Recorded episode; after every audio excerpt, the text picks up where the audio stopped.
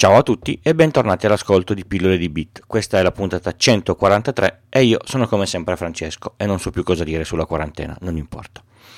La puntata scorsa abbiamo parlato di un attacco informatico a un sito o a un servizio che mira ad abbatterlo in modo che non possa più erogare il suo servizio. Un giorno parleremo del non attacco subito dal sito IMSS il primo di aprile 2020, esatto, il non attacco, ma non, non è oggi. Esistono degli altri tipi di attacchi che sono più subdoli e spesso non te ne accorgi, oppure quando te ne accorgi è già troppo tardi. Questo ve lo racconto perché è iniziato tutto con una mail del 25 di aprile mattina sulla casella del lavoro, 25 aprile 2020. Partiamo dalla parte tecnica perché non è banale da raccontare, mettetevi comodi, spero di riuscirci. In generale, in un sito web, quando ci sono delle caselle da compilare, quando si preme il pulsante di invio dati, i dati di queste caselle vengono usati per comporre una query che farà qualcosa all'interno del DB sul quale lavora il sito. Un esempio banale è l'accesso. Voi inserite utente e password e fate clic su invia. Nel tempo che passa dal clic a quando vedete la pagina riservata succede più o meno questo. I due campi vengono controllati in modo che non siano scritti male, che non siano vuoti, che non ci siano caratteri strani e che non ci siano scritte cose che potrebbero mandare a pallino la query che viene lanciata vengono anche aggiunti i cosiddetti caratteri di escape che permettono alla, alla, query di essere eseguita correttamente. Ad esempio, se nell'utente c'è un apostrofo e lo stesso apostrofo viene usato per costruire la query delimitando un campo di testo, questo viene modificato in, in modo tale da dire alla query guarda che non è un delimitatore di testo nella tua query, ma un apostrofo nel testo che devi usarci all'interno. Poi la password viene elaborata e ne viene estratto l'hash che dovrà essere controllato con quello salvato sul DB.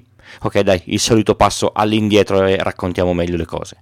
Nei DB dove ci sono utenti e password, nel campo della tabella relativa alla password, non viene salvata la password in chiaro per ovvi motivi di sicurezza. Chiunque abbia accesso a quel DB conoscerebbe le password di, di tutti, che questo sia o il DB admin del sistema o un attaccante. Per evitare questa cosa bruttissima, di solito si fa una operazione matematica detta hash che codifica la password in una stringa che non ci, non ci assomiglia neanche un po', che è univoca per quella password e non può essere la stessa per due password eh, diverse e dalla quale non si può tornare indietro e risalire alla password in chiaro. Per maggior sicurezza si aggiunge alla password un testo aggiuntivo detto salt e si codifica la password con questo salt al fondo oppure davanti. Quando scelgo la mia password, la procedura che fa il sistema è aggiungo il salt, ne faccio l'hash, la salvo nel database. Torniamo alla nostra autenticazione. Abbiamo inserito la password e il sito, preso il testo in chiaro della password, aggiunto il salt e, e fatto l'hash. A questo punto si confronta l'hash con quello che c'è nel, nel DB e se l'hash è lo stesso, la password inserita è quella corretta e viene garantito l'accesso. In linguaggio SQL si esegue una query che dice senti verifica se a questa password corrisponde questo hash. La query viene creata con i, con i, dati che io inserisco nelle due caselle. Ma se io inserisco nelle due caselle un testo particolare che non viene sanificato, posso far fare al sistema una query che voglio io e non la query che è stata progettata. Questo tipo di attacco si chiama SQL injection. Se io nel campo dell'utente scrivo un testo ben pensato, che via podcast è un casino da spiegare, ma fidatevi, funziona posso passare al server una query diversa eh, rispetto a quella che il programmatore del sito si aspettava di lanciare. Posso far fallire la query principale mettendo un commento seguito da un punto e virgola che identifica la fine di una query e poi accodare la mia query. Se nella query che accodo metto select asterisco from eh, utenti al posto di fare accesso al sistema, io avrò una, una, pagina che mi restituisce un errore se la tabella utenti non c'è, oppure tutta la tabella degli utenti completa se questa esiste. Posso per esempio aggiungere un bellissimo drop database così distruggo tutto, oppure identificato l'utente amministratore posso fare un update, aggiornare la password e metterla a, a blank così che posso poi fare l'accesso come amministratore in tutta tranquillità. Questo tipo di attacco è noto da molti anni e ormai tutti sanno come mitigarlo, si studia anche all'università. Io ho passato l'esame di programmazione web e ho dovuto fare un sito protetto dalle SQL injection, cosa che il professore ha tentato di fare durante la parte di laboratorio. Il firewall del cliente che citavo all'inizio del podcast aveva un bug. Questo bug ha permesso ad attaccanti, al momento ignoti, di bucarlo, nel senso di entrare e di farci cose. L'attacco è, stato proprio SQL injection, eh, se no che vi facevo a fare lo, lo spiegone per 6 minuti di puntata?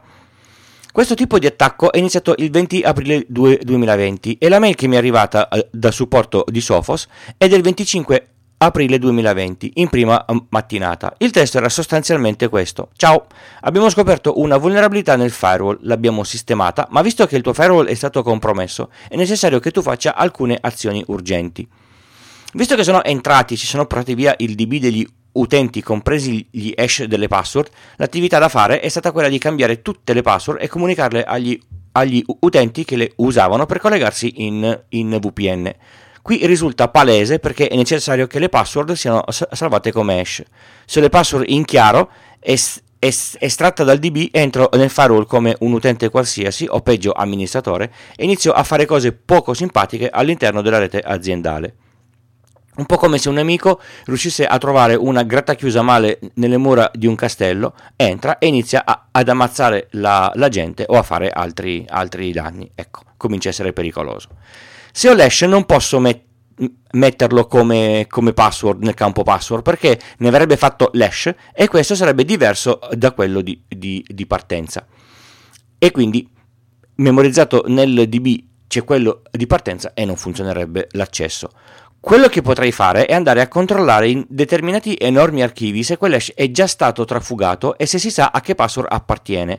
Per questo motivo è importante non riutilizzare la stessa password per, per più servizi diversi, perché magari usano lo stesso tipo di algoritmo che fa l'hash e magari non mettono il salt. Se ne bucano uno e scoprono la password relativa a quell'hash, potrebbero bucarne un secondo, verificare che l'hash è lo stesso e usare la password per accedere. Per sistemare il, il, il problema al firewall ci ho messo una, una giornata a creare password, resettarle comunicarle ai vari utenti. Mi è andata bene perché Sophos, col quale ho il contratto di assistenza, tiene sotto controllo i dispositivi e li aggiorna senza chiederlo prima in caso di problemi gravi come, come questo, dove pochi minuti possono fare parecchia differenza. Pago un contratto, anzi lo paga il cliente e questi soldi secondo me sono tutti ben spesi. I dispositivi vanno sempre aggiornati, non dimenticatelo mai. Da questa puntata potete portarvi via un po' di informazioni importanti, ve le elenco per semplicità. Non si deve mai usare la stessa password per più servizi. Se un servizio, quando fate clic su password dimenticata, vi restituisce la vostra vecchia password in chiaro, scappate a gambe levate.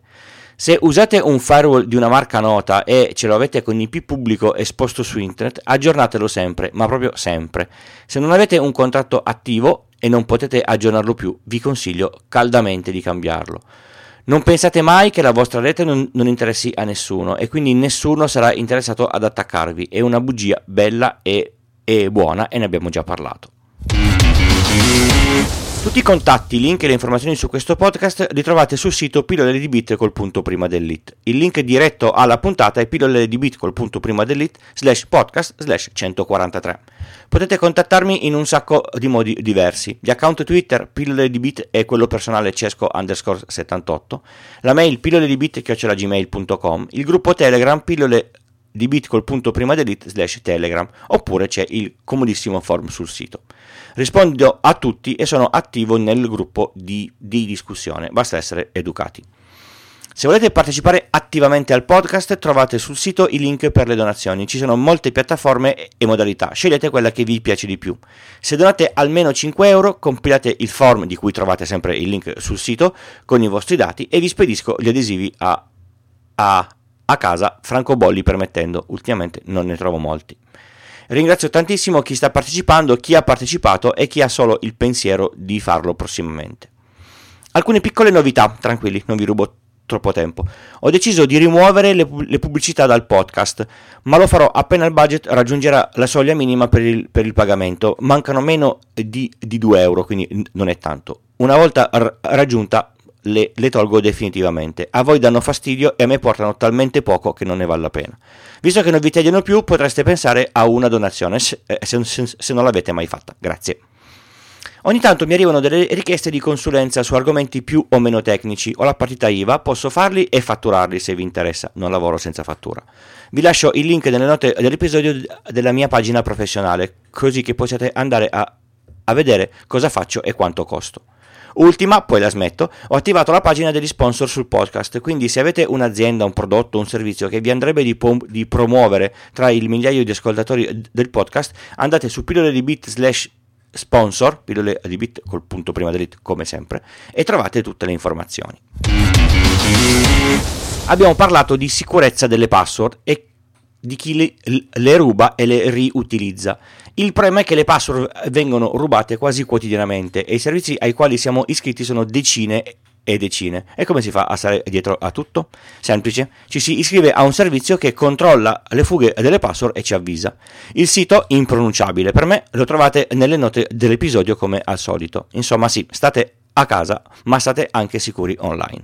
Bene, è proprio tutto, non mi resta che salutarvi e darvi appuntamento alla prossima puntata. Ciao!